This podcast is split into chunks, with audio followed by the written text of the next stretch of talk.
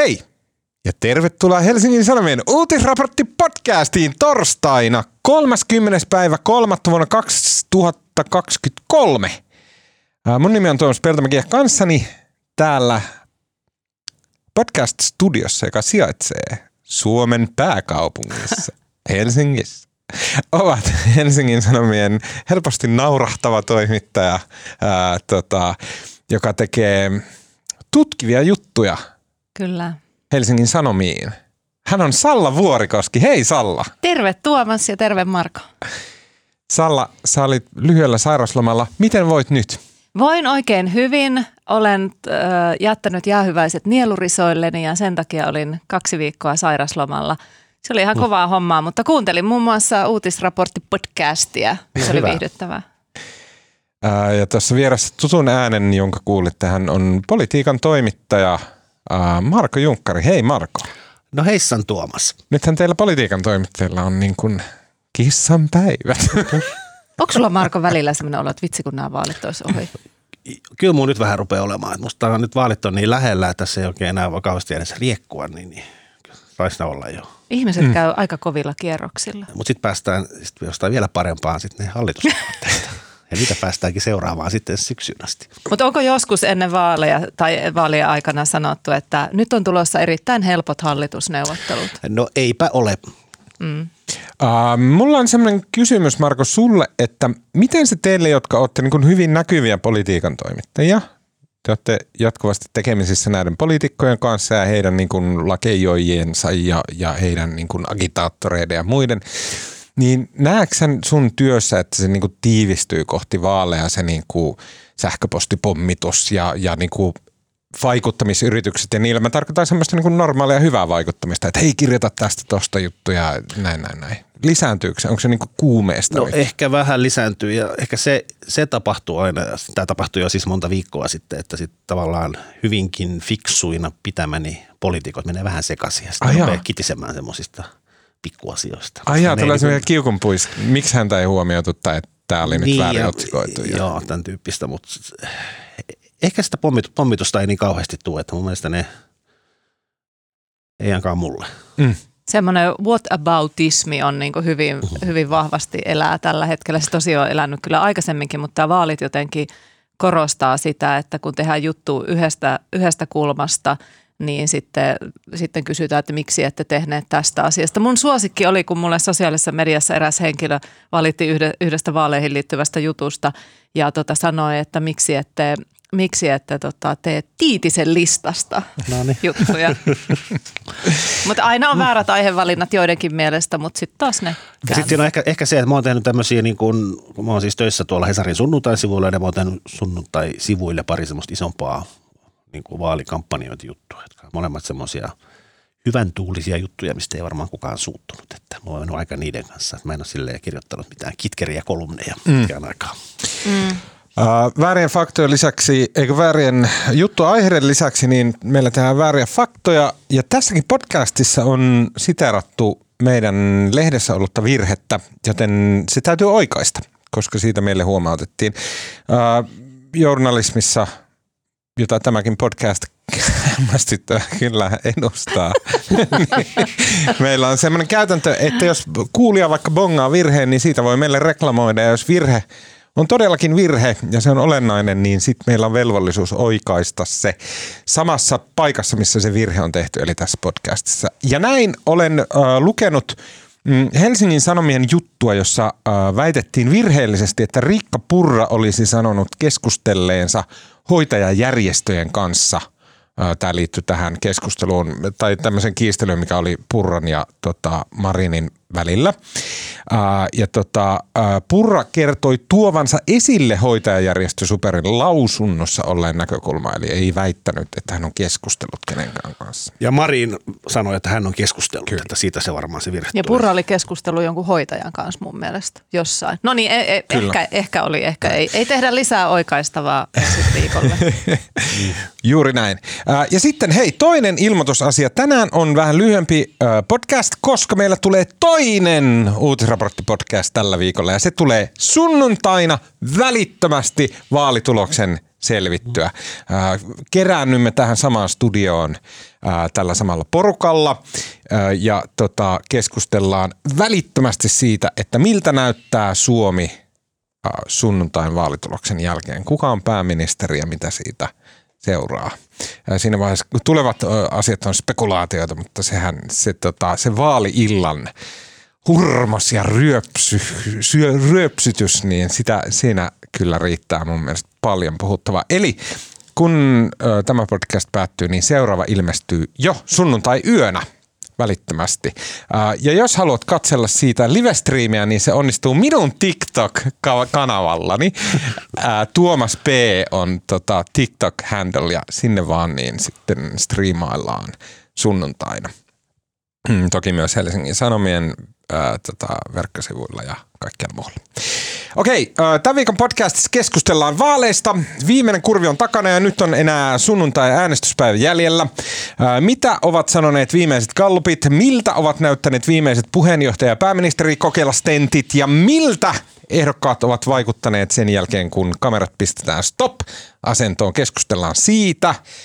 Ja myös keskustellaan siitä, miten vaalien viime hetkillä tylsähkö velka- ja leikkauspuhe on kääntynyt itse asiaan, eli sinimustasta fasismista on noussut keskustelu. Ää, Muuten varsin marsun oloiselta oloista Petteri Orpoa ollaan alettu syyttelemään erään elostelevan kommunistin toimesta fasistiksi.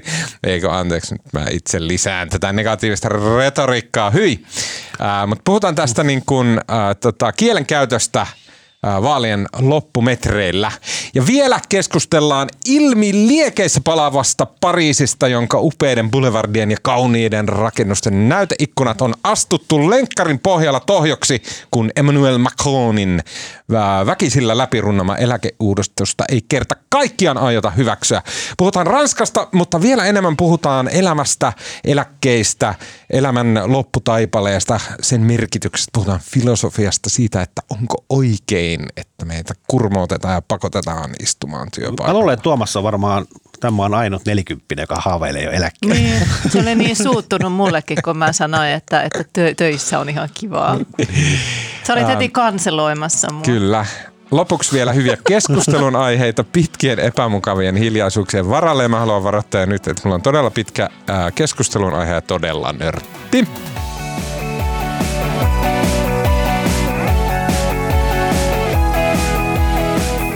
Okei. Kamppailu ykköspaikasta on kovaa, sillä perussuomalaiset ja SDP ovat jo aivan kokoomuksen kannoilla suosiossaan. Kummankin kannatus on 19,2 prosenttia, eli ero kokoomuksen välillä on enää 0,6 Toi on se meidän prosenttiyksikköä. Oli Helsingin Sanomien galluppien äh, tulos. Ja tänään, tänään- tänään niin. tuli Ylen äh, galluppi, eli Kantar, eli mikä nyt onkaan äh, Ei, ei, Taloustutkimus. mielipidemittaus. Yle, Ylellä ei ole galluppeja, No niin, aivan. Näitä näin. Niin tota, sen mukaan äh, perussuomalaiset kiiri äh, SDPstä jo ohi. Kaiken kaikkiaan on kai yleisesti pätevää sanoa, että mm, kokoomuksen trendi on ollut alaspäin. SDPn trendi on ollut aluksi ylöspäin ja nyt sitten tasainen tai alaspäin. Mm. Ja perussuomalaisten trendi on koko ajan ollut ää, ylöspäin. Ja tämä on se, millä on väliä. Ää, annan lattian Markolle. Miltä nämä viimeiset kallupit nyt näyttää ja mitä meidän pitäisi niistä kyetä päättelemään? No ensinnäkin voi sanoa, että musta mole, ensinnäkin nämähän oli aika lailla samat sekä se HS Gallup silloin tiistaina että tämä Ylen kysely tänään. Luvut ei poikene oikeastaan mitenkään merkittävästi minkään puolueen kohdalla. Ja toinen asia, mikä voi sanoa, että kyllä tämä kolmikko siellä kärjessä, niin ne on kyllä käytännössä tasoissa. Miten paljon sä ajattelet tätä trendiä? Ää, Et siis mihin suuntaan ne kehittyy. Niin, että kun, kun se käydään aina se keskustelu mun mielestä, tai siis kun puhutaan virhemarginaalien sisällä liikkumisesta, niin se on vähän höpöä. Se kaikki analyysi, mitä tehdään, mutta se trendi, se yleensä ennustaa jotain oikein. Se ennustaa ja kyllä sen nyt voi sanoa faktana. Perussuomalaisten kannatus oli vielä loppukesästä jotain 15 ja nyt se on noin 20. Mm. Kokoomuksen kannatus oli, no siis Ne on ollut kärjessä kesästä 2021 lähtien heti oikeastaan koronakriisin hellittämisen jälkeen parhaimmillaan jossain 20 melkein viidessä. Mm. Ja nyt ne on myös 20, että se trendi on niin kuin pidemmällä aikavälillä alaspäin. Ja demarit on, se on itse asiassa niin kuin hämmästyttävän vakaa ja kiinnostavaa ehkä sekin, että näiden kaikkien kolmen perssujen kokoomuksen ja demareiden kannatus on nyt kumminkin merkittävästi yli sen edellisen vaalituloksen. Ne sai kaikki 17, jotain viimeksi ja nyt se on pari prosenttiyksikköä, melkein kaksi prosenttiyksikköä korkeampi. Se on poikkeuksellista ja etenkin siis demareiden osalta, koska pääministeripuolue harvoin pärjää vaaleissa. Luuleeko se Marko, että se tavallaan se asetelma, jota on yritetty demareiden voimin luoda, että vähän niin kuin he on se vaihtoehto sitten tälle millä väreillä oh. nyt kutsutaankaan tätä niin kuin por, mahdollista porvarihallitusta, niin onko se Fasistihallitus. Toiminut? Me käytetään, Helsingin Sanomat käyttää fasistihallitusta. No niin, ja puhelimet alkavat. ei, ei ainoastaan jutuissa, vaan myös tällä sisäisessä keskustelussa. No, ei, mä vitsailen. älä, älä vitsaile Näillä ei uskalla vitsailla. Kun tässä. On, ja sehän on, se on kyllä itse asiassa tuossa just aamulla, kun tulin töihin, niin juttelin erään vasemmistoliiton ehdokkaan kanssa tuossa Rautatietorilla, joka hän aloitti, vuodatuks, aloitti keskustelun mm vuodattamalla tästä taktisesta äänestämisestä, josta me, mitä me vissiin vähän sivuttiinkin viime viikolla. Mutta tämä on kyllä niin kuin näille muille punavihreille puolueille, siis vasemmistoliitolle ja vihreille, niillä on kyllä tosi syvä huoli siitä, että ihmiset, jotka muuten äänestäisi mm. heitä, nyt antaa äänensä sitten demareille, koska haluaa estää tämän persujen ja kokoomuksen yhteisen hallituksen. Mm. Mulle tuli just puhelimeen viesti, että Tuomas on ihan laukalla. Tämmöinen katso, kuulijapalaute. Tota... Mutta se, se, se vaikuttaa, ja onhan tämä, tämähän oli se myös se Marinin tavallaan tämän, koska tämä julistus silloin tammikuussa, että demarit ei lähde persujen kanssa samaan hallitukseen, niin sehän oli tämmöinen taktinen, vaalitaktinen veto, ja siinä mielessä se näyttää toimivan, että kyllähän demarit imee sitä kannatusta mm. ilmeisestikin just vihreältä ja vassareilta. Kyllä, ja se on ollut kiinnostavaa nähdä, minkälainen niin kuin – miten se sanoo, tulppa lähti paatista tuolla sosiaalisessa mediassa esimerkiksi Ville Niinistöltä, kun he alkoivat jotenkin sanottaa ääneen tätä, että demarit tuolla väitetysti kaduilla ja toreilla niin kuin kertovat tätä viestiä, että taktisesti äänestäkää meitä, älkää vihreitä, älkää vasemmistoliittoa. Ja se nyt niin kuin ärsyttää vihreissä. Kuinka totta tämä on, että siellä tällaista taktista tungetaan, niin me emme sitä tiedä. Mutta että Ville musta, Niinistö kokee sen todeksi. Niin, se on Ville Niinistö, näin näitä asioita koetaan. Mutta siis se on, se on tavallaan myös, niin kuin voi kysyä, että, että että ovatko vihreät vähän myöhässä näiden puheitteensa kanssa. Että muistetaan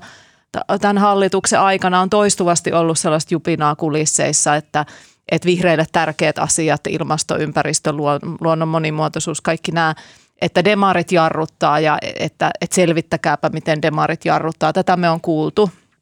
Niin sitten jossain vaiheessa on sitä niin kuin kysynytkin, että jos on tällaista niin kuin tyytymättömyyttä, niin voihan sitä tulla myös ihan – ihan niin kuin omilla kasvoilla ja nimelläkin kertoo niin kuin poliittisessa keskustelussa on tapana, että musta sekin on vähän silleen hieman jännä, että, että viikko ennen vaaleja tai joitain päiviä ennen vaaleja sitten niin kuin ruvetaan kertoa, että ei me tykättykään noista demareista.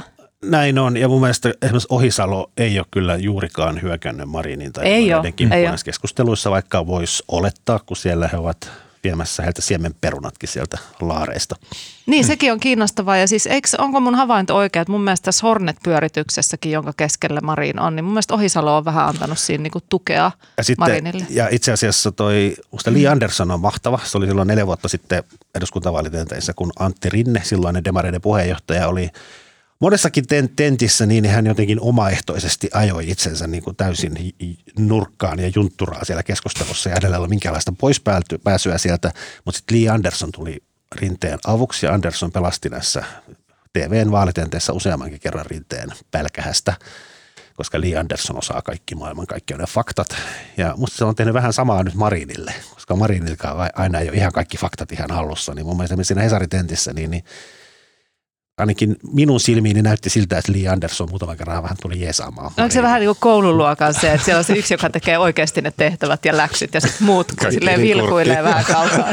Se kirjoittaa. Siitä kurkkimisesta oli juttua meilläkin. Tota, hei, mun kysymys on, että nyt kun ihan tähän viimeisin, tai viimeisin Gallup uutinen, joka tulee ennen vaaleja, oli tämä Ylen kannatusmittaus, jossa se tärkein uutinen on nimenomaan se, että perussuomalaiset meni SDPstä ohi, niin mikä tämän vaikutus teidän mielestä on tähän, että onko tämä semmoinen, siis että et se on SDPn kann, SDPlle hyvä uutinen, koska tähän galvanoi SDPn kannattajia liikkeelle, jos näyttää siltä, että hei hitto, että nyt ja saattaa se ohi. myös kannustaa perussuomalaisia mm. äänestämään. Okay. Siis mun mielestä niin perussuomalaisten suurin riski on varmaankin se, että heidän kannattajansa ei mene äänestämään. Joku just tänään huikkasi, että sunnuntaina on nätti sää. Ja sekin on itse asiassa kiinnostavaa, että onko mun mielestä sään ja äänestysaktiivisuuden korrelaatiota on mitattu, mutta siinä on niin kuin, jos sataa ja tulee jotain pieniä kissanpoikasia taivaalta, niin se vaikuttaa, se laskee, silloin ihmiset ei lähde. Mutta sitten tuossa on niin tosi nätti päivä, niin se silloinkaan ei välttämättä lähde äänestämään. Niin semmoinen semi, niin semi kiva voisi. Niin, semmoinen mm. Pilve, pilve, pilvet taivaalla, mutta ei lämmintä. saada lämmintä. Niin. Jos on kauhean nätti päivä, niin ihmiset lähtee mieluummin mökille tai seurasaareen. Kyllä, kyllä. Mm. Okei. Okay. Mutta siinähän on just niin kuin Marko sanoi, että on niin kuin eri vaihtoehtoja. Toisaalta tämä voittajavankkurit vaihtoehto, että jos näyttää nyt siltä, niin kuin näyttää, että perussuomalaisilla on hyvin toimiva vaalikampanja ja nousujohteinen ja mahdollinen vaalivoitto tulossa, niin moni haluaa hypätä siihen kärryyn. Mm, ja sitten toisaalta on niitä, jotka ajattelee, että nyt pitää lähteä sitten liikkeelle estää tätä voittoa. Niin, että mä luulen, että se hyödyttää molempia ja se, että kumminkin tämä tilanne on niin, siis musta on No siis ylipäätään on kiva, että äänestysprosenttihan on noussut Suomessa vaaleissa sieltä vuodesta 2011 lähtien. Usein sanotaan toistepäin, mutta Suomessa eduskuntavaaleissa äänestysprosentti on itse asiassa kehittynyt erittäin hyvään suuntaan. Ja siitä on kiittäminen mun mielestä pitkälti perussuomalaisia, koska se oli oikeastaan ne jytkyvaalit silloin 11, että perussuomalaiset on, mä itse asiassa tänään just lueskelin tämmöisiä vanhoja, vanhoja niin kuin eduskuntavaalitutkimuksia ja luin juuri, juuri yhtä, yhtä tämmöistä lukua eräästä vanhasta tutkimuksesta, missä oli selvitetty, miksi ihmiset jättää äänestämättä ja keskeisin argumentti oli se, että, niin kuin, että sille äänellä, äänellä ei ole mitään merkitystä, että se hallituspolitiikka ei muutu mihinkään ja kaikki puolueet on ihan samanlaisia. Kyllähän persut on muuttanut Kyllä. tämän ja mm. sitten niin kuin näissä vaaleissa nyt kaikkein kärjistetymmin – on todellakin ero puolueiden välillä ja niin kuin on blokkiutumista ja näin edespäin. Sen, mm. sen niin kuin perussuomalaiset on ottanut yhden kokonaisen siivun yhteiskuntaa mukaan poliittiseen prosessiin, mikä ei aiemmin vaan ollut siellä. Niin, mutta siis se, ja sitten toisaalta sekin on kiinnostavaa, että sitten näissä mielipidekyselyissä, siinä HS Gallupissa siinä kysytään myös äänestämisen varmuutta, että miten varmasti aiot äänestää tätä puoluetta, jonka juuri nimesit. Ja Persulla itse asiassa se, niin kuin var, se vastaajan varmuus sitä puolueen valinnasta on tosi korkea. Mutta kuten on nähty aikaisemmissa vaaleissa, niin itse asiassa Persuilla ja Vihreillä on niin kuin kaikkein epävarmimmat äänestäjät, jotka saattaakin sitten jäädä himaan. Että tämä on se perussuomalaisen iso riski. Ja vielä yksi pointti, että joku heitti mulle tämmöisen arvion, että jos äänestysprosentti on 74 tai yli, niin persut hyötyy tai persut voittaa, jos on alle, niin sitten kokoomus voittaa. Joo. Mutta mikä tuossa on logiikka? No Kokoomuksen äänestäjät äänestää joka tapauksessa. Niin, se on se, porvari menee, menee sinne vaan. Turkki niskaa ja uurnille. Niin. Että tavallaan alhainen äänestysprosentti hyödyttää aina kokoomusta ja tota, jos on korkea äänestysprosentti, niin silloin se todennäköisesti hyödyttää perussuomalaisia. Kysymys. Perussuomalaisilla on ilmi, muistaakseni joka vaaleissa ollut vaaleissa Galpeihin nähden piikki. Kyllä. He ovat ylittäneet odotukset. Tapahtuuko se tänä vuonna? Tästähän me puhuttiin silloin meidän pikkujouluissa. Siellä oli Taru Tujunen ja Esa Suominen ja jompikumpi taisi olla Tujunen, joka pohti sitä. Se hänen pointtinsa oli se, että kaikki nämä kolme edellistä eduskuntavaalia, jossa perussuomalaiset on pärjännyt, niin, niin tota, ne on ollut hyvin erilaisia niin kuin rakenteeltaan. Että ne on ollut tavallaan, että perussuomalaiset on pärjännyt niin kuin joissain vaalipiireissä, että tota, eikä koskaan niin kuin samoissa eri vaaleissa. Et viimeksi oli muun muassa se Pohjois-Pohjanmaa, Oulun seutu, missä persut teki niin kuin ihan huikean tuloksen. Ja sitten ei välttämättä kaikkialla muualla. Että se ei niin kuin, hänen pointtinsa oli se, että näitä vaaleja ei voi silleen verrata toisinsa, että kun se ääni, ääni voiton rakenne on ollut Persulla aina erilainen. Mutta eikö, okei, okay, ja tämäkin on kysymys, tämä aito kysymys, että perussuomalaisiin aiemmin liittyi se kehtaaminen, että en kehtaa äänestää, peru, sanoa äänestäväni perussuomalaisia, koska siihen liittyy jotain vähän junttia tai sitten että siihen liittyy jotain rasistileima, niin se, siis se, se piikki syntyi siitä, että ihmiset sano Gallup-haastattelijalle eri asioita kuin he sitten todellisuudessa teki, mutta onko tämä enää vahva mä luulen, että se on, Mä luulen, että se on vähän niin kuin lai, laimentunut pois, kun perussuomalaiset on vakiinnuttanut paikkaansa tässä suomalaisella puoluekartalla – että se, sitä ei enää ehkä sitä puoluetta koeta sellaisena niin kuin haastajana tai vähän erilaisena, mutta että se, se Purra, Purran tota eilinen va, vaalitentti-kommentti, jossa hän itse, ehkä hän on käyttänyt sitä aikaisemminkin, mutta hän niin kuin puhuu siitä, että muut heitä, heidät kokevat vähän tällaisena, niin kuin, oliko se tyhminä maalaisserkkuina tai joku, kyllä, tä, joku tämmöinen, että sen, senhän voi kääntää myös ikään kuin tolleen markkinoinnillisesti Hän omaksi ehkä eduksi. kokoomukseen päin vähän Saat, joo, niin olikin. Se oli sitä kokoomuksen ylimielisyydestä, että Kyllä. miksi koetaan ylimielisen. Ja 2011 vaaleissa, jolloin nämä kyselyt meni aika pahasti pieleen, niin silloin siis syynä oli myös se, että niin kun se perussuomalaisten nousu oli niin raju ja se oli kumminkin poikkeuksellista, että ei ollut oikein niin kuin – ei ollut vertailulukuja oikein, mihin sitä olisi voinut silloin verrata, että se vaikutti siihen.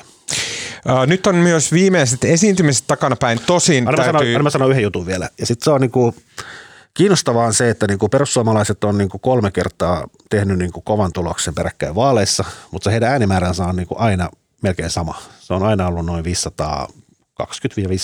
000 sekin on kiinnostavaa pohtia, että onko se jonkinlainen niin kuin, lainausmerkeissä niin kuin katto, maksimi, mm. että tässä maassa on niin kuin 540 000 perussuomalaista ja that's it. Miksi se olisi näin? Ei välttämättä, ne voi saada paljon ylikin, mutta niin kuin kolme kertaa ne on asunut. Millä muulla puolueella tämä kannatus ei ole ollut niin tasainen, millä muulla isolla puolueella näin tasainen kolmessa peräkkäisessä vaaleissa. Eli se tarkoittaa, että perussuomalaisia ei liikuta Niinkö? Ne ei välttämättä, ne tuskin, ne ei välttämättä ole siis samoja ne 540 000 ihmistä. Ne voi vaihtua siellä. Mut se on jonkunnäköinen tämmöinen kosminen vakio. Se on jonkinlainen kosminen vakio, mutta... Vähän niin kuin armeijassa komppaniassa aina kaksi ihan totaalista idioottia.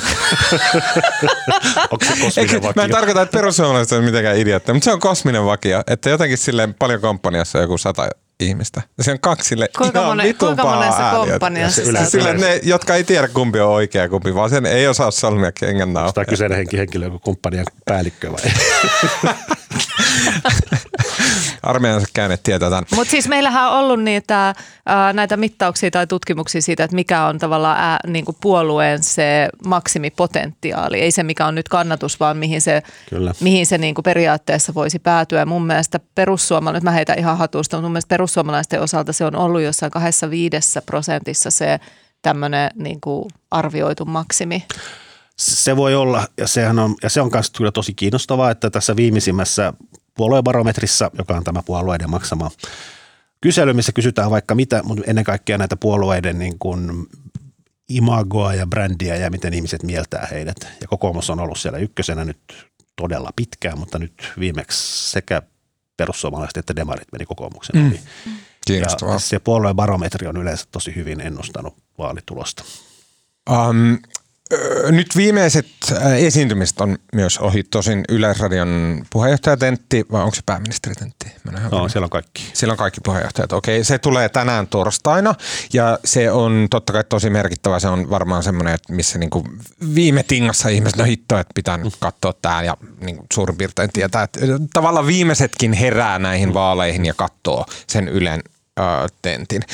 Mutta – nyt puheenjohtajat ovat antaneet sen, mikä on ollut annettavissa ja ovat hakeneet ne jaot, mitkä on haettavissa. Ja tavallaan tämän vaalin kuvio, tämän vaalin palaset ja jakolinjat on selvillä.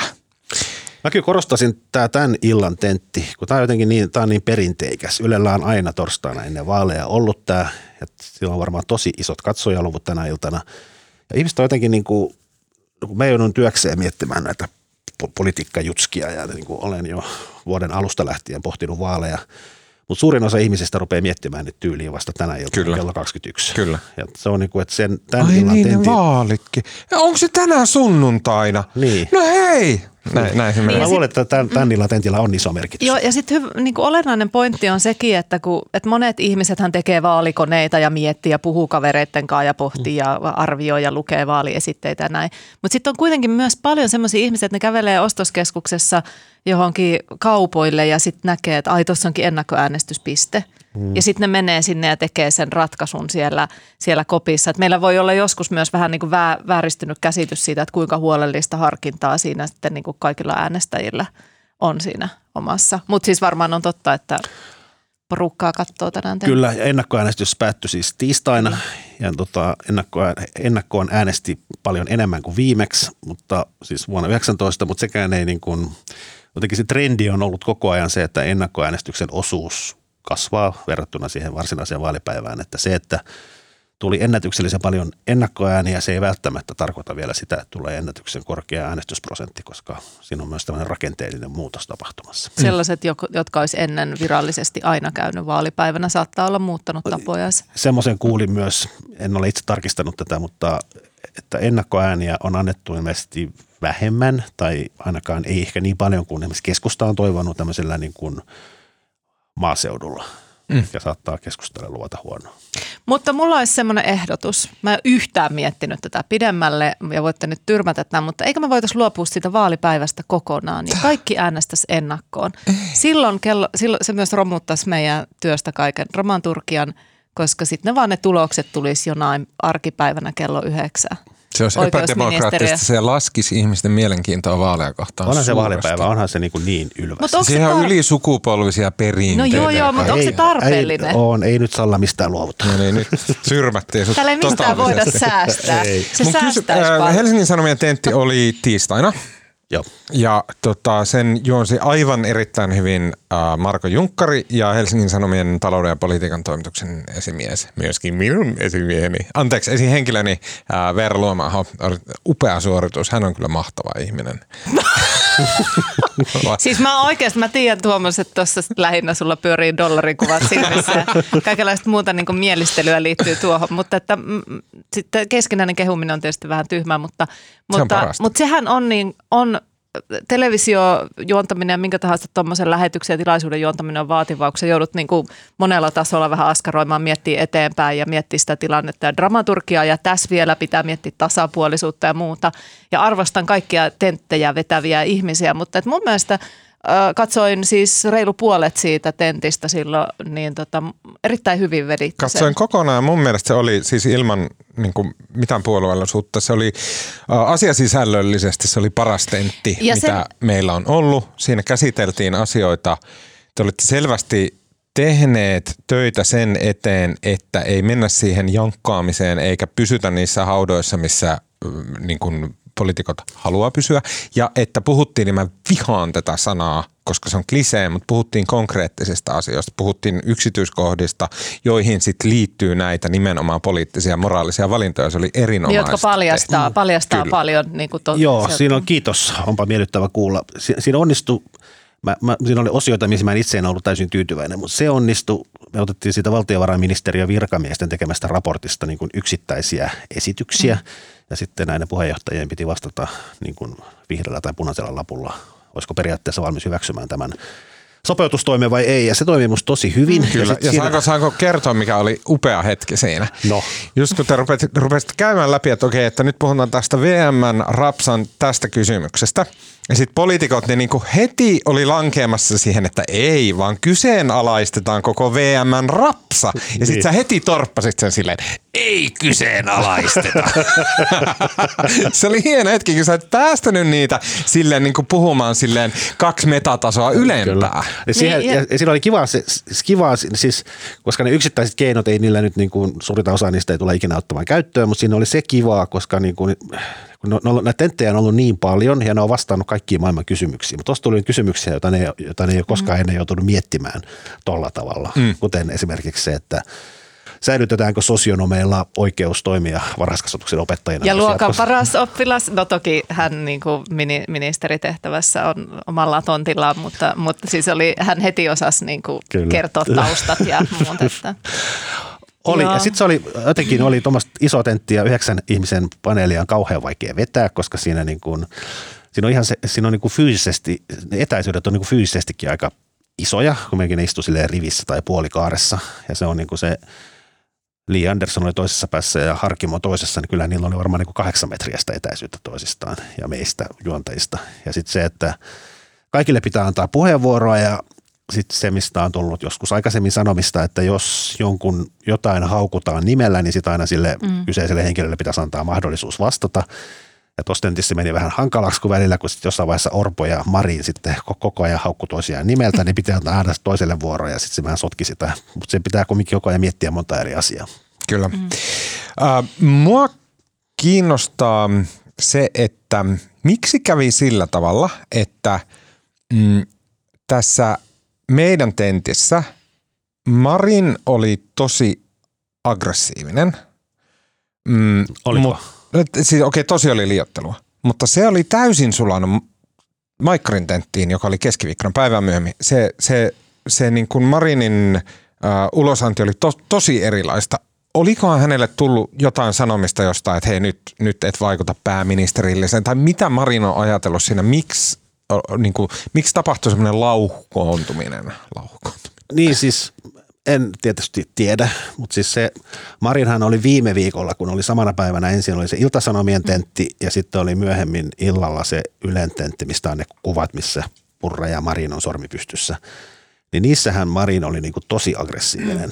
Ja siis mä luulen, että se saattoi olla ihan niinku inhimillistä, että se niinku Iltiksen tentistä lähtenyt aggressiivinen tunnelma, kun se Ylen tentti olisi vain pari tuntia myöhemmin, niin se niinku jotenkin on niin kuin samaa jatkumoa. Kyllä. Et ei, ei musta meidän tentissä, ei se Mari nyt niin kauhean aggressiivinen Mun mielestä mä, ihan, mä tein aivan eri jotenkin havainnon. Mä katoin itse asiassa just sitä Ylen, Ylen kyseistä sormenheiluttelutenttiä vasten, sitä meidän tenttiä, samoin eilisen Maikkarin tenttiä, että on niin kuin otettu vähän, vähän kierroksia alemmaksi, alemmaksi, että mä luulen, että Marinille on varmaan, tämä nyt ihan vaan tämmöistä veikkailua, mutta hänelle on varmaan sanottu siitä sen Ylen jälkeen kun se meni niin koville, koville kierroksille ja päälle puhuttiin ja huudettiin ja heristeltiin sormeen, niin, niin tota, luulen, että on sanottu, että nyt voi ehkä tietty äänestäjä osa vierastaa niin. tällaista. Kun hän on kuitenkin pääministeri ja sitten on totuttu siihen, että pääministerin esiintyminen on sellaista tietyllä tavalla hallittu ja hillitty. Ja useinhan pääministeri, kysy, kysy, sanoa niin, että useinhan pääministeri myös saa puhua aika lailla yksin erilaisissa mediatilanteissa, niin niin tässä kysymys on, on, että onko tämä, mitä sä just kuvaat, niin onko se silleen, että joku huomauttaa Marinia, että hei sä teit nyt väärin korja, vai onko tämä suunnitelmallista sillä tavalla, että tänään illalla sitten Ylententissä nähdään viimeistä, viimeisessä esiintymisessä sitten pääministeri. Et koska Marinilla on selkeästi on ollut tämä niinku opiskelijaradikaali, joka kuuntelee Rage Against the Machinea, ja sillä on se semmoinen turbo-kommarivaihe, minkä se pistää jossain asioissa päälle – ja mä, mä tykkään, koska se on semmoista niinku värikästä ja semmoista niinku tämmöistä, se on niinku äh, räiskyvää. Ja sitten, että on, voiko se olla suunnitelmallista, että nyt sitten kohti näitä ihan parissa viimeisessä tentissä nähdäänkin sitten pääministeri Marin? Mä en tiedä, pystyykö tuommoista suunnittelemaan, mm. että se on, mutta ehkä niin kuin merkittävin asia, mitä niin kuin esiintymisessä on tapahtunut, on tapahtunut Petteri Orpossa. Just, seuraava. Koska tota, viime syksynä, mä en tiedä muistat, muistatteko te ja muista, muistaako kuulijat, joskus syyskuussa muistaakseni oli se yksi A-talk, jossa toi Marin ja Saarikko hyökkäsi tosi rajusti Orpon. Ja siis siinä oli, se lähti vielä siitä, kun taas, taas kerran tentattiin niin leikkauskeinoja ja Orpo mainitsi, mitkä, mitkä se oli, kosteikko, kosteikkoviljely, ja, ja sitten joku... 30 miljoonaa euroa. Ja sitten joku jotain. ministereiden avustajat ja tästä tuli sitten kauhea huuto, jonka jälkeen Orpo sitten sanoi vähän myöhemmin Suomen Kuvalehden haastattelussa, että jotenkin, että naiset kilju ja tästä nousi uskohu, että kun hän tälleen sovitistisesti tulkittavasti kommentoi näitä, mutta siinä, se, siinä tentissä niin se Orpo, kun Marin ja Saarikko rupesi niin hyökkäsi ne kimppuunsa, niin se Orpo oli silleen pää tälleen. Se oli vähän niin kuin silleen... Pää rinta, leukarinnassa. Äh, joo, se oli niin kuin pää silleen alaspäin ja se näytti, niin kuin, se näytti visuaalisesti siltä, että ihan kuin hän olisi ollut niin kuin toruttavana siinä, että hän on ollut vähän niin kuin tuhma mm. ja nyt tässä niin kuin paremmin tietävät kouluttaa. Ja nyt se on tästä ottanut selvästikin opiksi, että nyt kun Marin kiljuu sille, mä saan käyttää tämä sanaa, tai joku hyökkää hänen kimppuunsa, niin se ei päästä päätä enää alas, vaan se mm-hmm. pitää pään pystyssä. Kato, kato. Ja sitten sit oli sellainen kuva, missä ne oli ylententissä, oli se sormenheristys, se on aika hyvä se kuva.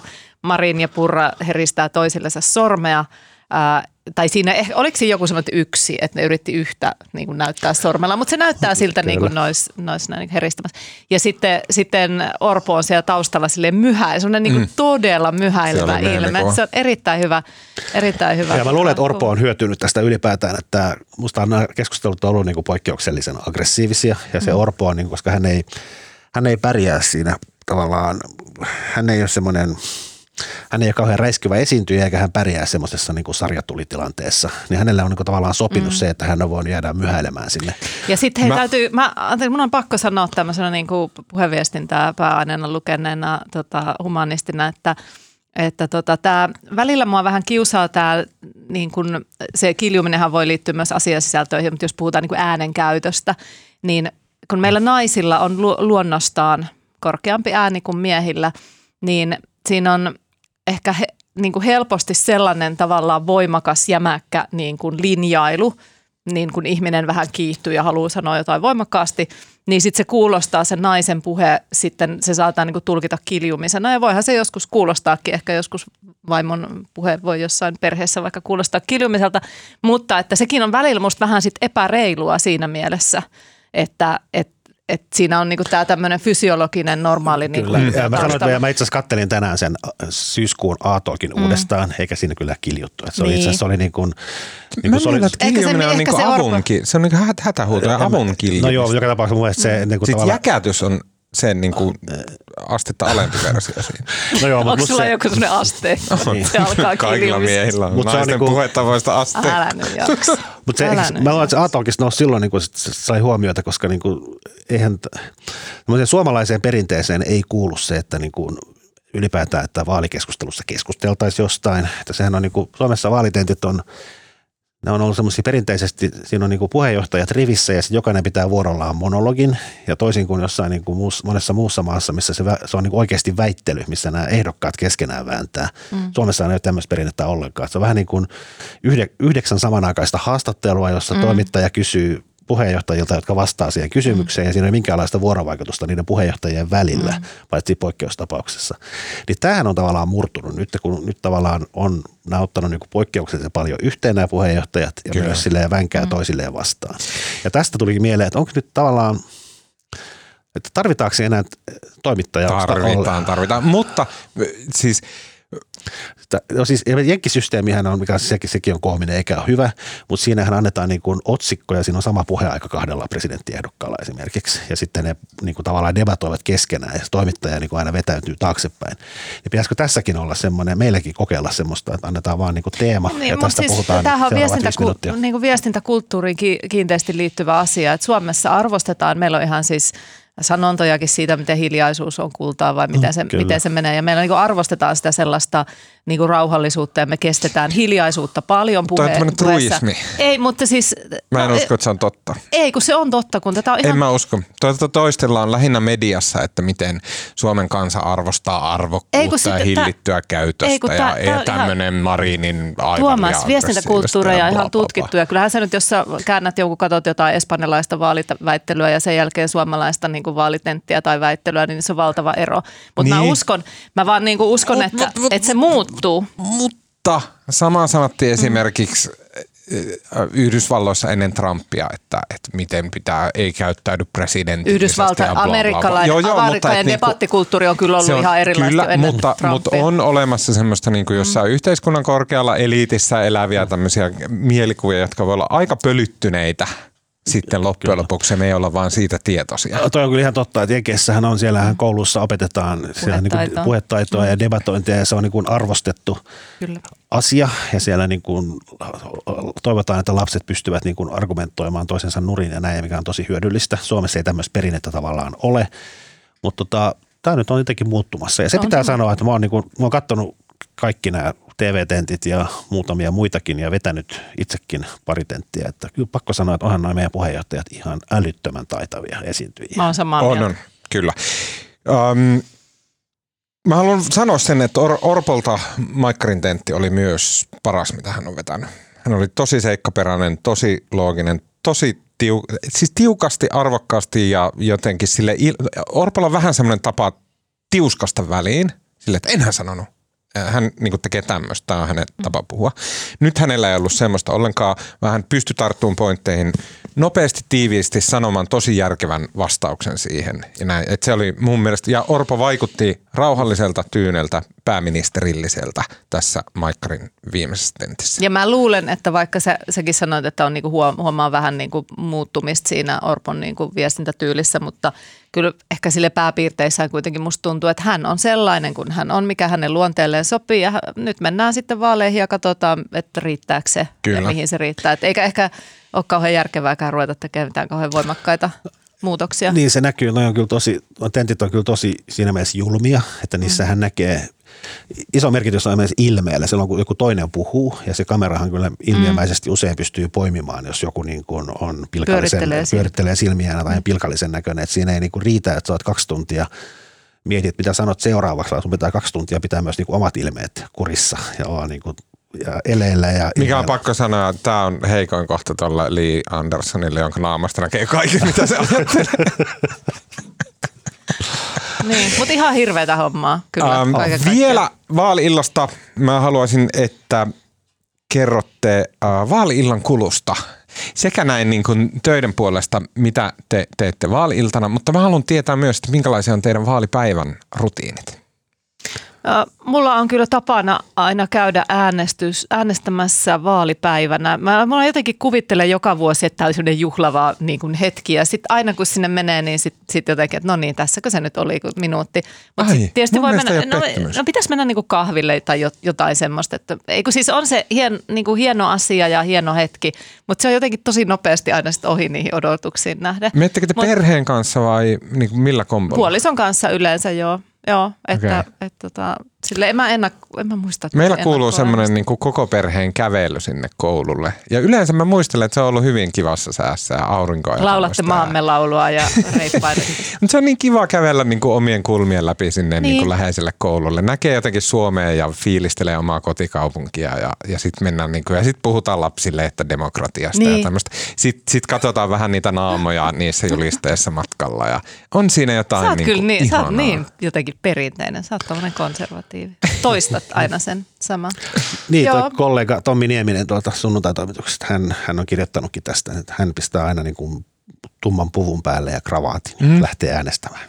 Aika siistiä. On, on, Ehkä hieno, se pitää hieno. vaan rakentaa itse eikä odottaa, että siellä vaalipaikalla joku niin kuin luo sulle se juhlallisuuden. Joo, mä, mä, käyn, mä käyn kanssa varsinaisena äänestyspäivänä äänestämässä ja sinänsä tota, kun mä oon aina töissä silloin, niin, niin sitten tulee itse asiassa meikä aina kauhean kiire. Mä niin kuin touhuan kaikkea muuta. Mä menen vasta illaksi töihin ja sitten mä jossain vaiheessa havahdun, että piru vei kello jo neljä, että mun täytyy mennä kauhealla kiireellä äänestää.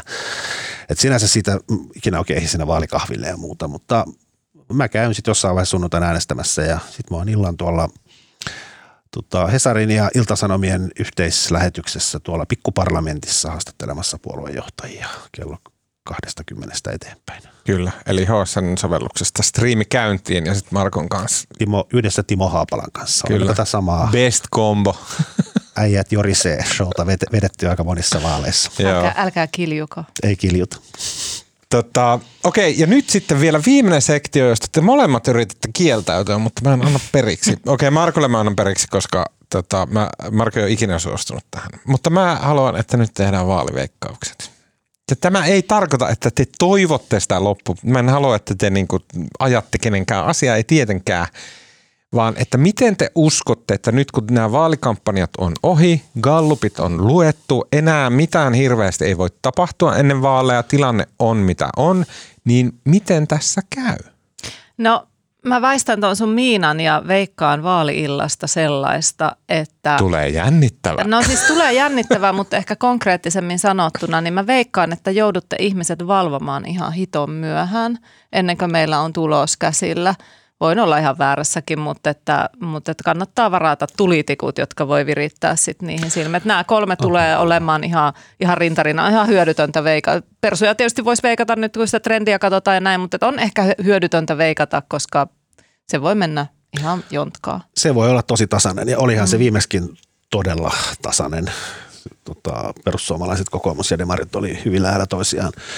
Voi kestää pitkään ja siinä voi tapahtua, niin kuin, sehän on aina kun ensin tulee ennakkoäänestykset, en, en, ennakkoäänestyksen mm. tulokset ja sehän on itse asiassa se, niin kuin, sehän on tavallaan se, ehkä se vaali niin kuin, niin kuin dramaattisin hetki, koska siinä ne kaikki puheenjohtajat ovat niin kuin rivissä siellä pikkuparlamentissa – ja kamerat kuvaavat ja sitten näkyy, niin kuin kaikki yrittää olla tyyniä ja ne tietää tasan tarkkaan, että niillä on kaikilla mielessään ne kaavat, eli ne näkee niistä ennakkoäänistä, mit, mit, mistä, mitkä tulee siis muuttumaan, kun laskenta etenee, mutta ne tietää aika tarkkaan, mikä se lopullinen tulos todennäköisesti on.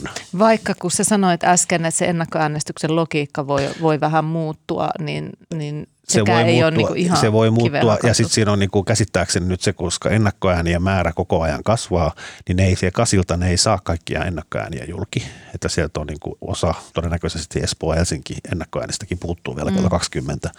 Eli se ennakkoäänienkin tavallaan osuus muuttuu todennäköisesti. Koska olette niin nynnyä, niin mun pitää nyt hoitaa tämä veikkailu. Mun fiilis tosi pitkään tämän vaalikevään aikana on ollut, ja tämä siis perustuu pelkästään semmoiseen Occam's Razoriin, että suomalaiset rakastaa voittajaa, suomalaiset rakastaa sitä, kun suomalainen menestyy, suomalaiset rakastaa varsinkin sitä, että suomalainen menestyy maailmalla ja yli kaiken koko elämässään suomalaiset rakastaa sitä, jos ulkomaalaiset kehuu suomalaisia. Ja pelkästään puhtaasti tämän voimalla mä veikkasin, että Sanna Marin vie nämä vaalit, eli SDP olisi suurin puolue, ja tuli Sanna Marin kakkonen. Mä oon vähän edelleen kyllä tätä mieltä. Mutta äh, mun mielestä Petteri Orpo, vaikka hänen tämä viimeinen esiintyminen oli tosi hyvä, niin hän ei ole jotenkin pystynyt nappaamaan siitä pääministeriydestä kuitenkaan kiinni, vaan mä uskon, että kokoomus sulaa ykköspaikalta – mutta nyt mulla on tullut kyllä vielä sitten vaihtoehdoksi, että Riikka Purra sittenkin vie tämän. No niin sä tässä on ennust, siis ennustus ei ole niin mistään kotoisin. tässä, on, tässä, mun, tässä mun, mun ajatus on se, että se on niin kutkuttava ja silleen niin kuin jännittävä ja uusi ja mullistava asia, jos perussuomalaiset on pääministeripuolue. Se on, ja, ja tavallaan, että tämä liittyy tähän, kun toimittaja aina kiinnostaa kaikki uusia ja jännittävä, niin tämä ehkä liittyy tähän tämä mun ajatus, että se voisi olla. Niin. Mutta sehän ei välttämättä tarkoita, että, että jos perussuomalaiset on ykkönen tai kokoomus on ykkönen, että se on myös pääministeri. Joo, ei niin, ei, ei. Mutta Sehän on, on myös spekuloitu mahdollisuutta, että tota, perussuomalaiset ottaa ulosmittaisi sen ykköspaikkansa ottamalla monta muuta kovaa ministerisalkkua ja kokoomus esimerkiksi olisi pääministeri. Mutta mä en usko, että normaali ihmiset Mul... äänestyskopissa miettii mitään tämmöistä korkeampaa. Ei, ja mä luulen, että se olisi niin kansalaisille aika vaikea selittää, että jos perussuomalaiset on suurin puolue, niin miksi se ei ole sitten myös pääministeripuolue, että en ehkä ihan usko tähän spekulaatioon siitä, että... Mm. Hyvin lyhyesti, tässä ihan vaalien loppu, loppukaarteessa tuli tämmöinen niin kuin kieliasia tai tämmöinen niin kuin poliittisen puheen asia. Tämä liittyy hallitusneuvotteluihin osaltaan. Ähm, Sanna Marin rupesi puhumaan kokoomus perussuomalaishallituksesta nimellä Sinimusta, mikä on ilmiselvästi kiistatta ja myös Marin tietää tämän, niin se on viittaus fasisteihin. Äh, hän valitti tällä tavalla niin kuin hakea näitä jakoja ja painottaa sitä omaa aiemmin, niin kuin Marko tässäkin aiemmin jo sanoi, valittua strategiaa niin kuin ajaa kiilaa tai siis sillä niin kuin irtisanoutua perussuomalaisista ja naittaa perussuomalaisia kokoomuksia ikävällä tavalla toisiinsa. Kokoomuksen eduskuntaryhmän puheenjohtaja Kai Mykkänen puolestaan vaati Sanna Marin ja tota, hän sanoi sanatarkasti tälleen, tai hämmästyttävää, ää, nöyrynainen ja matele edessä. Mäkin luulin, että tulee. no ei, mutta en puhu SDPstä, että SDP pitää jotenkin nöyrtyä ää, kokoomuksen ää, Eikö hän ole kohdistanut sen nimenomaan Marinille? Mun mielestä Marinin nöyrtymisestä hän puhui. Kyllä, just näin. Vaikkakaan ei noilla sun siteraamilla sanoilla. Just näin, äh, sitaatti oli oikea. Äh, ja sitten jopa niin, että tasavallan presidentti Sauli Niinistö on puhe, vaatinut tai niin kuin huomauttanut, että on ollut kerjekästä ja kiivasta keskustelua. Ähm, mä, tästä on puhuttu kerran aiemmin, mutta että onko näillä vaikutusta sitten, kun lähdetään hieromaan sitä hallitusyhteistyötä? Että jos nyt Marinia on va- vaadittu mateleen ja, ja sitten toisiaan syy- syytelty fasisteiksi, niin voidaanko sitten lähteä saman pöydän ääreen istumaan? Siis mä en usko, että toi sinimusta tai nöy- nöy- nöyrtyminen niin sinänsä on ne pointteja tässä vaalien alla on niin kuin tavallaan poliittisesti järkevää pöyristyä erilaisista asioista ja tavallaan saada huomiota sille. Sehän oli Orpolta musta niin kuin taitava. Se sai kaikki tavallaan kaiken huomion sitä eilisestä tentistä itselleen, kun se tavallaan kertoi, miten loukkaava tämä nimitys on ollut. Ja mä en usko, että se itsessään niin kuin vaikuttaa tähän hallitusneuvotteluiden ilmapiiriin. Enemmän siihen vaikuttaa se, että ne ohjelmat on tosi kaukana kyllä toisistaan, mikä taas eilen siellä Maikkarilla kuultiin, että demareiden talouslinja on kyllä ihan kuin yö ja päivä suhteessa kokoomuksen linjaan. Ja sitten siinä välissä on sitten perussuomalaiset, jotka taas eilen siellä Maikkaritentissä tuli sitten tavallaan semmoinen hämmentävä hetki – tota, puhuttiin tästä kilpailukykysopimuksesta tai siihen liittyvien, niin kuin silloin Sipilän hallitus siirsi tätä maksua työntekijöiden maksettavaksi. Ja nyt Nemarit ajaa sitä, että se palautettaisiin työnantajille. Ja asia kysyttiin myös Riikka Purralta. Ja Riikka Purra sanoi, että hän perussuomalaiset vastustaa tämän maksun siirtämistä yritykselle, koska, koska tota, koska tota, se saattaisi haitata talouskasvua ja tästähän on sitten hämmentynyt meteli, että perussuomalaiset on aiemmin muun muassa teollisuusliiton vai oliko se SAK on kyselyssä sanonut, että ne vastustaa sitä siirtoa, eikä mm, kannattaa, kannattaa, sitä, siis kannattaa sitä siirtoa. Tässä on perusut, ja, niin kuin ja, tämä on johtanut, ja tämä on johtanut siihen, että nyt tämä, tämä AY-liike on niin kuin mainostanut, kun tämä on keskeinen AY-liikkeen tavoite, niin, niin ne on nyt mainostanut tota, muun muassa ennakkoäänestyksen aikana, että persut persut kannattaa tätä siirtoa ja nyt AY-liikkeessä ollaan järkytytty. Mutta oliko tässä, tässä tota taustalla nyt sitten joku taas tiedonkulkukatkos, että onko sille, että siellä on esimerkiksi työmies Matti Putkonen toimistolla laittanut rastiin johonkin ruutuun, jota, josta purra ei tiedä mitään vai – kun tässähän on tavallaan, samahan nämä, niin kuin mitä tulee tähän sotepuolen säästöihin, mistä tekin kysyitte siellä, siellä tentissä, että mitä ne nyt oikeasti koskee ja luluranteella ne ja ei puralla. Ollut, ne ei ollut sotepuolella, ne oli kaikki säästöt. Persujen talousohjelmassa lukee, että tehdään niin kuin juustohöylällä 2-4 prosentin leikkaukset niin kuin kaikille hallinnonaloille. Niin. Ja sitten on niin kuin kysymys, että koskeeko tämä niin kuin leikkaus niin kuin – pelkästään hallintoa näillä kaikilla hallinnon alalla, niin, niin, vai koskeeko se leikkaus koko sitä hallinnon alan budjettia.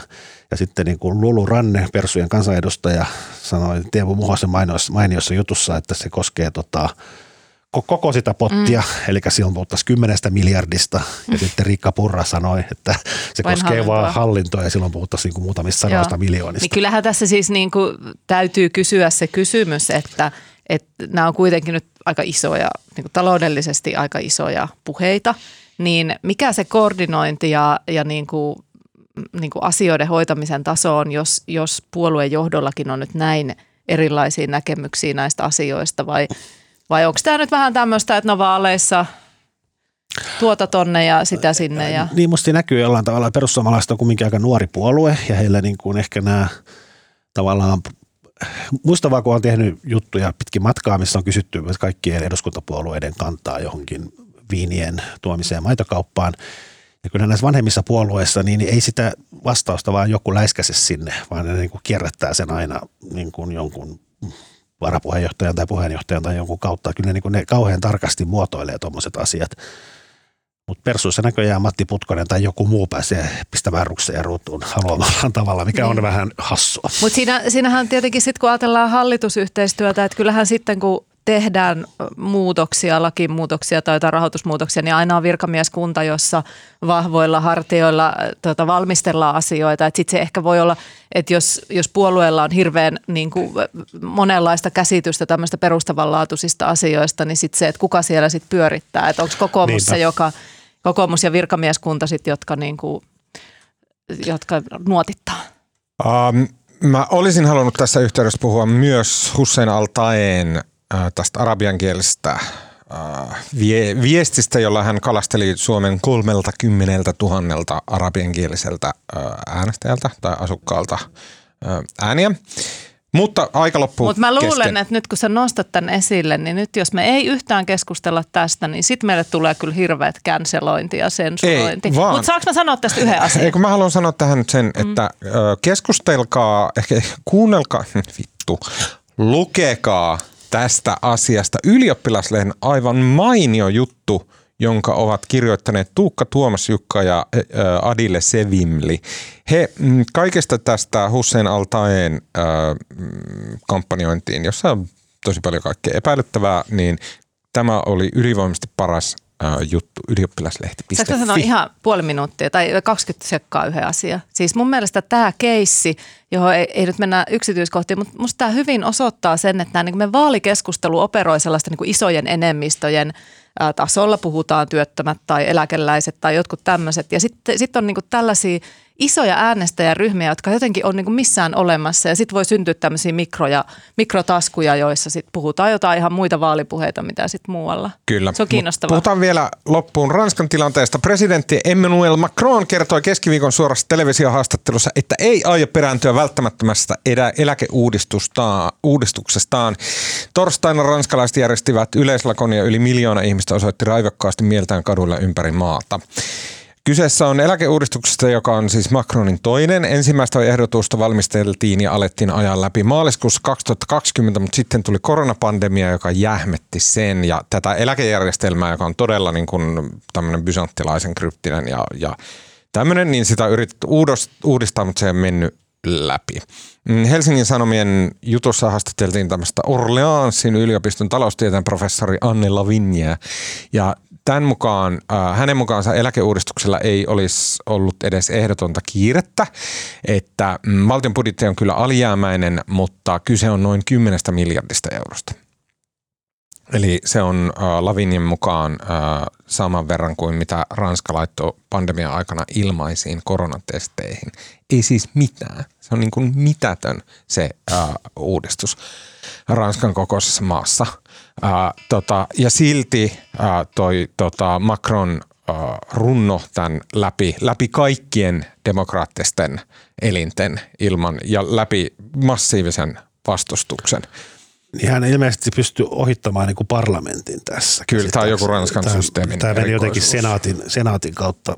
Ranskassa pääministeri on niin kuin olemassa vaan ottamassa niin kuin, niin kuin paskan vastaan ja presidentti on se, joka tekee Pääministeri mitä on haluaa. presidentin renki, näin mä luin just. Joo, just näin.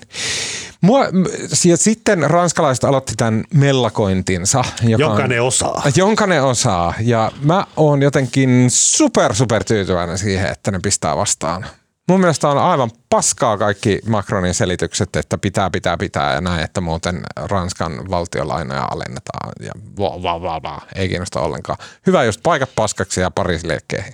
Oliko teillä samanlainen hot take tähän?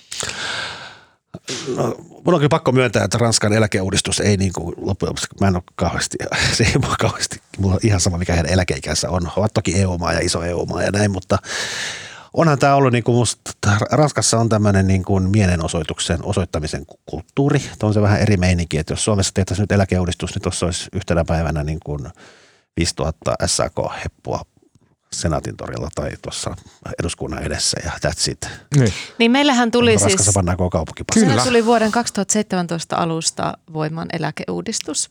Ja se on siis 2014 se valmistelu, ilmeisesti Kyllä. niin kuin, se oli kahden hallituksen välillä mennyt se asia. Ja sitten kun tuli voimaan, niin mun piti oikein tuota tarkistella arkistosta, että minkä tyyppisiä mielenilmauksia oli, koska siinähän nostettiin myös, oliko se saman verran ää, eläkeikää, tosi portaittain, mutta parilla vuodella ylöspäin. Niin. Niin, Sehän tehtiin si- siinä mielessä nerokkaasti, mm. että se nousee niin kuin, että tavallaan lähellä eläkeikää olevilla, niin se ei muuttunut, mm. käytännössä minkäänlaista muutosta.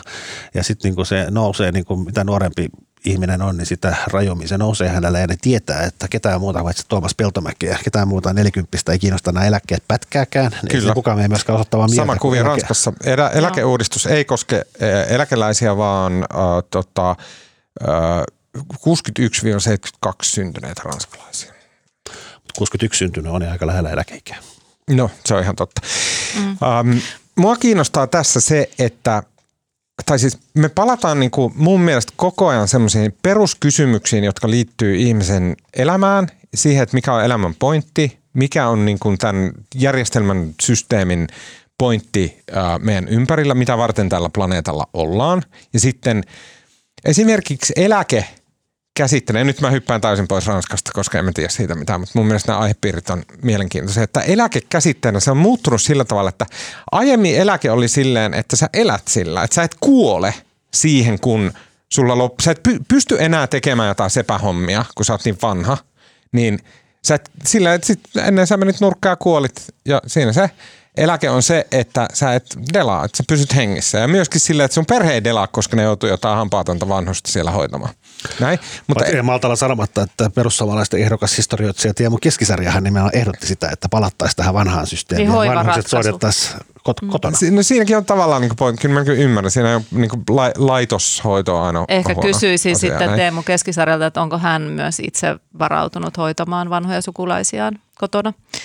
Mutta sitten, että niinku, mun mielestä on jotenkin se, mua vaivaa jatkuvasti se kysymys, että, että miten voi olla mahdollista, että maailmassa, joka on joka sekunti rikkaampi ja yltäkylläisempi, jossa kaikki on sujuvampaa ja kätevämpää ja puutetta on vähemmän ja vähemmän ja vähemmän. Tilanne on ollut tämä vuosikymmeniä, kohta sata vuotta ollaan menty niin mielettömiä harppauksia vaan eteenpäin silleen, että me eletään semmoisessa niin mielettömässä paratiisissa.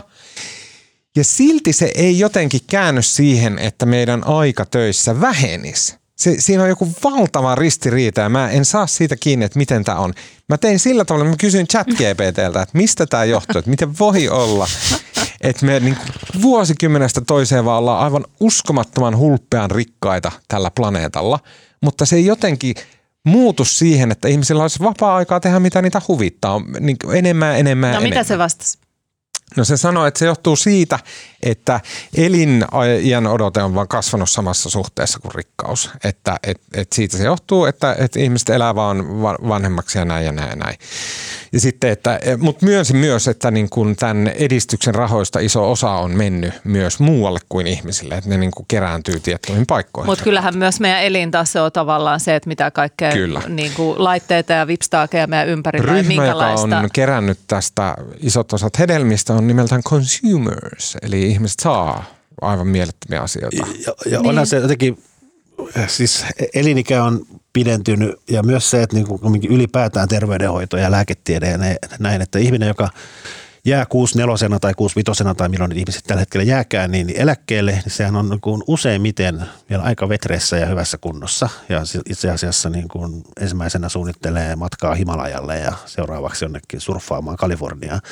Että eläke ja aikoina eläkeläistä oli suunnilleen niin, että sitten niin kuin mennään suoraan vanhainkotiin ja kuollaan pois. Kyllä tämä niin kuin, ihmisten tapa elää, myös iäkkäämpien mm. ihmisten on niin kuin täysin erilainen kuin se oli joskus Ja 50 kyllä, vuotta sitten. kyllä tässä tulee niinku semmoista suku, sukupolvien tavallaan tasavertaisuudesta isoja kysymyksiä, että jos alkaa olla se tilanne, että säännönmukaisesti kaikki ho- hoivattavat eläkeläiset saa paljon isompia tuloja kuin ne, jotka heitä hoivaavat, niin, niin tota, kyllähän se Kyllähän se sitten voi Suomessakin, jos ei nyt ihan tuommoista Pariisi, Pariisi-hommaa, niin voi jossain vaiheessa ää, nostattaa vähän niin sanotusti herneitä nenään. Mutta hei, mä katoin mun eläke ja mä oikein siis, Oho. tiedättekö ihmiset, tai te tiedätte tietenkin ja, ja, ja minäkin tiedän ja kohta kaikki tietävät, että siis menkää katsomaan tuolta ää, vaikka vaikka ilmarinen.fiistä. Sinne voi kirjautua ja katsoa omaa eläkeä ja omaa eläkekarttuma ja käydä ihastelemassa siellä, miten valtavia summia sinne on kertynyt. Niin kä- kävin katsomassa ton oman eläkeikää, niin se on 66 vuotta ja 6 kuukautta. Eli siis vähän reilu 20 vuotta pitää sätkiä vielä. Ja sitten siellä on tavoite-eläkeikä, se on vissiin se, mitä yhteiskunta haluaisi, että minä tekisin, niin se on 68 vuotta, 7 kuukautta, että että tota, mutta siis toimittajan työhän on vähän semmoista, kun me tiedetään, että monet eläkeläiset ei oikeasti sit, niin kuin eläköidy. Että he vähentää työntekoa, mutta sitten tekee friikkuna tai, Mm. tai kirjoittelee, että tämä on silleen Niin, mutta ihmisten ammatti. pitäisi elää tällä planeetalla tehden kaikkia niitä asioita, mitä tällä planeetalla on tarjottavanaan. Se ei todellakaan ole vaan sillä vitun näppäimistöllä istumista. Se on aivan hullua haaskata tämä yksi ainoa. Mitä? Mistä tämä Siis se, nyt että se, tulee? se on niin käsittämätön ajatus, että ihmiset, että ne vielä eläkkeellä Aa. jatkaisi sitä paskaa. Siis vaikka sun työ olisi aivan upea, sun työ on olla ottamat, ottamassa vastaan ää, tota, tota sormihierontoja enkeleiltä. Se on sun duunia. Mahtava, tee sitä 62-vuotiaaksi asti, mutta sen jälkeen tee äkkiä jotain muuta. Älä nyt helvetti Mutta sulla on nyt Tuomas, tuhlaa sulla on tätä ainoata elämää siihen, että sä teet yhtä asiaa. Tee miljoonaa eri asiaa. Mene banaanin kääriäksi Borneon. Näe tätä planeettaa. se ei ole ehkä sitten meidän Kaiva yhteiskunnan... mutakuoppa, tee sinne maja, mitä tahansa. Niin, mutta siis onhan ihmisillä paljon semmoisia asioita, niin kuin jotkut esimerkiksi maanisia hiihtäjiä, josta ne nauttii hirveästi. Sitten kun ne jää eläkkeelle, niin sitten jatkaa sitä maanista hiihtämistään, että onko se sitten huono asia vai pitääkö se Kyllä, lähteä pitäisi sinne pelata Borneoon? sulkapalloa ja kiipeillä vuorella ja tota, yrittää tehdä maailman ennätys polvilla pomputtelussa. Mutta, mutta Ei siis, pelkästään hiihtää läpi elämänsä katsomatta oikealle tai vasemmalle kertaakaan. Mutta jos tykkää siitä. Se on väärin eletty. mutta siis No niin, se nyt ei ole, mu- m- m- pakko mennä eteenpäin. Tota, um, jo tässä ei ole mitään tolkkua. Tässä on just tolkkua. Tota, okei, äh, sitten kun ähm, tota, mm, painutte Pariisiin, otatte plakaatit ja kyltit mukaan, kävelette sinne kiskalle, ostatte neljä euron viinipullon ja painutte osoittamaan mieltä suurkorporaatioiden keräämiä voittoja vastaan. Niiden voittojen pitäisi tulla teidän eläkeen alentamiseen. Niin mistä sitten rupeatte tota, ystäville ja tuttaville siinä mielenosoituksessa kertomaan? Mä kuolin tosiaan kaksi viikkoa sairauslomalla. Mä olin suunnitellut, että mä katson kaikkea elokuvia ja, ja TV-sarjoja ja muuta, mutta sitten mulla oli sen verran lääkitystä, että mä en jaksanut kauhean pitkällisesti keskittyä, niin mä tein kaikkea tämmöistä niin kuin satunnaista asiaa. Ja mulla on siis sellainen harrastus muutenkin, että mua, kie, mua niin kuin kiehtoo tosi paljon historiaa, vaikka mä en ole mikään suuri historiaosaaja. Ja mua, ki, mua kiehtoo semmoinen mikrohistoria ja niin kuin arjen historia ja sellaiset asiat. Ja, ja, ja tota, mä jotenkin päädyin ää, kansalliskirjaston sivuille. Heillä on siis tämmöinen palvelu, joka on, joka on avoinna, jota on nyt siis täydennetty. Sinne on tullut lisää vanhoja sanomalehtiä. Ää, Ja siellä voi, ää, se on jotenkin rajattu, onko se vuoteen 39 asti tai jotain, mutta että voi tehdä hakuja niihin niin kuin lehtien aineistoihin. Kyllä. Ja, ja tota, mä, mä suosittelen, että käykää kokeilemaan vaikka oma paikkakunta tai oman suvun henkilöiden nimillä tai jotain, mikä on kiinnostavaa itsellä tai oman kadun osoitteen nimellä koska sieltä voi löytyä, löytyä niin kuin aika jänniä asioita historiasta. Et mä aikaisemmin yhden, yhdessä, olikohan Suomen Kuvalehden arkistossa tai Hesari-arkistossa, niin kokeillut mun vanhojen sukulaisten nimillä. Ja mä, mä löysin siis semmoisen uutisen jostain 20-luvulta, kun eräs mun vähän etäisempi sukulainen oli siis joutunut ikävään tämmöiseen jonkin liikenne, siis jonkinlaiseen onnettomuuteen, jonkun reen tai jonkun alle. Ja se oli jännä his, matka historiaan, että millaista oli media ennen aikaan. Et siinä uutisessa, se oli semmoinen pikkuuutinen jossain lehdykässä ja siinä oli siis niin kuin henkilön nimi, siis uhrin, uhrin nimi ja hyvin yksityiskohtaisesti kerrottu, että miten hän oli raahautunut jossain ja mitä kaikkea hänelle oli käynyt ja et siellä voi käydä niin kuin näissä arkistoissa tutkia vaikka sitä, että oliko media ennen tosi paljon Wow. eettisempää ja parempaa. Marko. Hei, hei, mutta mä sanoisin osoitteen vielä. Elä nyt näytä sitä kelloa. Pitäisi osoite sanoa digi.kansalliskirjasto.fi. Tota, mä voisin maanantaina tuli taas jatkuu tämä HBOn, HBOn Succession. Elä sano, et sit spoilaa, kun mä en ole kerro kattonut. mitään. Mä sanon Sä vaan- viimeksi spoilasit sen nyt en koko spoilaa, nyt en spoilaa. Mä sanon vaan, mä katsoin sen, se tulee niinku viikko, kerran viikossa tulee yksi jakso, katsoin sen ykkösen ja harvoin jotenkin niinku nautiskelee. Mä, mä, en- mä en niinku malttanut katsoa sitä yhteen putkeen. Mä aina niinku katsoin ehkä vartin ja stoppasin ja sitten vähän googlailin ja kattelin, kertasi vähän mitä oli, mitä oli tapahtunut edellisellä kaudella. Ja mä, mulla meni varmaan niinku kaksi tuntia sen 50 minuutin katsomiseen. Se on aivan mahtavaa, että se jatkuu. Mun täytyy vaihtaa mun suositusta ja äh, mä lupasin pitkän nörttisuosituksen. Nyt mä äh, lupaan lyhyen suosituksen, nimittäin se on myös Succession. Nimittäin Succession Session, eikö anteeksi, Succession Sessio podcast, joka alkoi tulla äh, viime jakson yhteydessä. Eli kun ensimmäinen Succession-jakso tuli ulos, niin Helsingin Sanomien kulttuuritoimituksen Hilla Körkkö ja Aa. Eleonora Riihinen Onko tämmöinen? ovat Wow. alkaneet tehdä äh, tota jakso jaksolta tulevaa Succession podcastia. Äh, ja sen, se on sillä tavalla, että heti kun äh, jakso on ulos HBOlla ja tullut Suomessa, niin tämä podcast on kuunneltavissa ja siinä äh, he käyvät läpi, mitä tapahtuu, analysoivat, puhuvat siitä, reagoivat tapahtumia tällä tavalla niin Aa, kuin yhdessä katsoen. Kuulostaa ihan Onko tämä niinku terminä tämä Succession vähän samanlainen kuin siinä Jani Hanskan tämä purpose. Sillä monilla videoilla. Mahdoton sanoa oikein. Se, eli Succession Sessio podcast löytyy Hossen sovelluksesta, Ei se Spotifysta. Täydellisesti. Ää, Sanoppa sana vielä kerran. Succession Sessio ää, tota, löytyy Spotifysta, mutta joudutte scrollaamaan vähän alaspäin, koska siellä on niin paljon Succession-kamaa. Ja löytyy Applesta ja löytyy kaikkialta muualta, mistä kuuntelette podcasteja. Siinä kaikki tältä erää. Mun nimi on Tuomas Peltomäki. Kiitos Marko Junkkari. Kiitos. Kiitos Salla Vuorikoski. Äänenkuva ja kaiken muun mahtavan meille tekee Mikko Peura. Kiitos Mikko. Ja kuullaan ensi viikolla.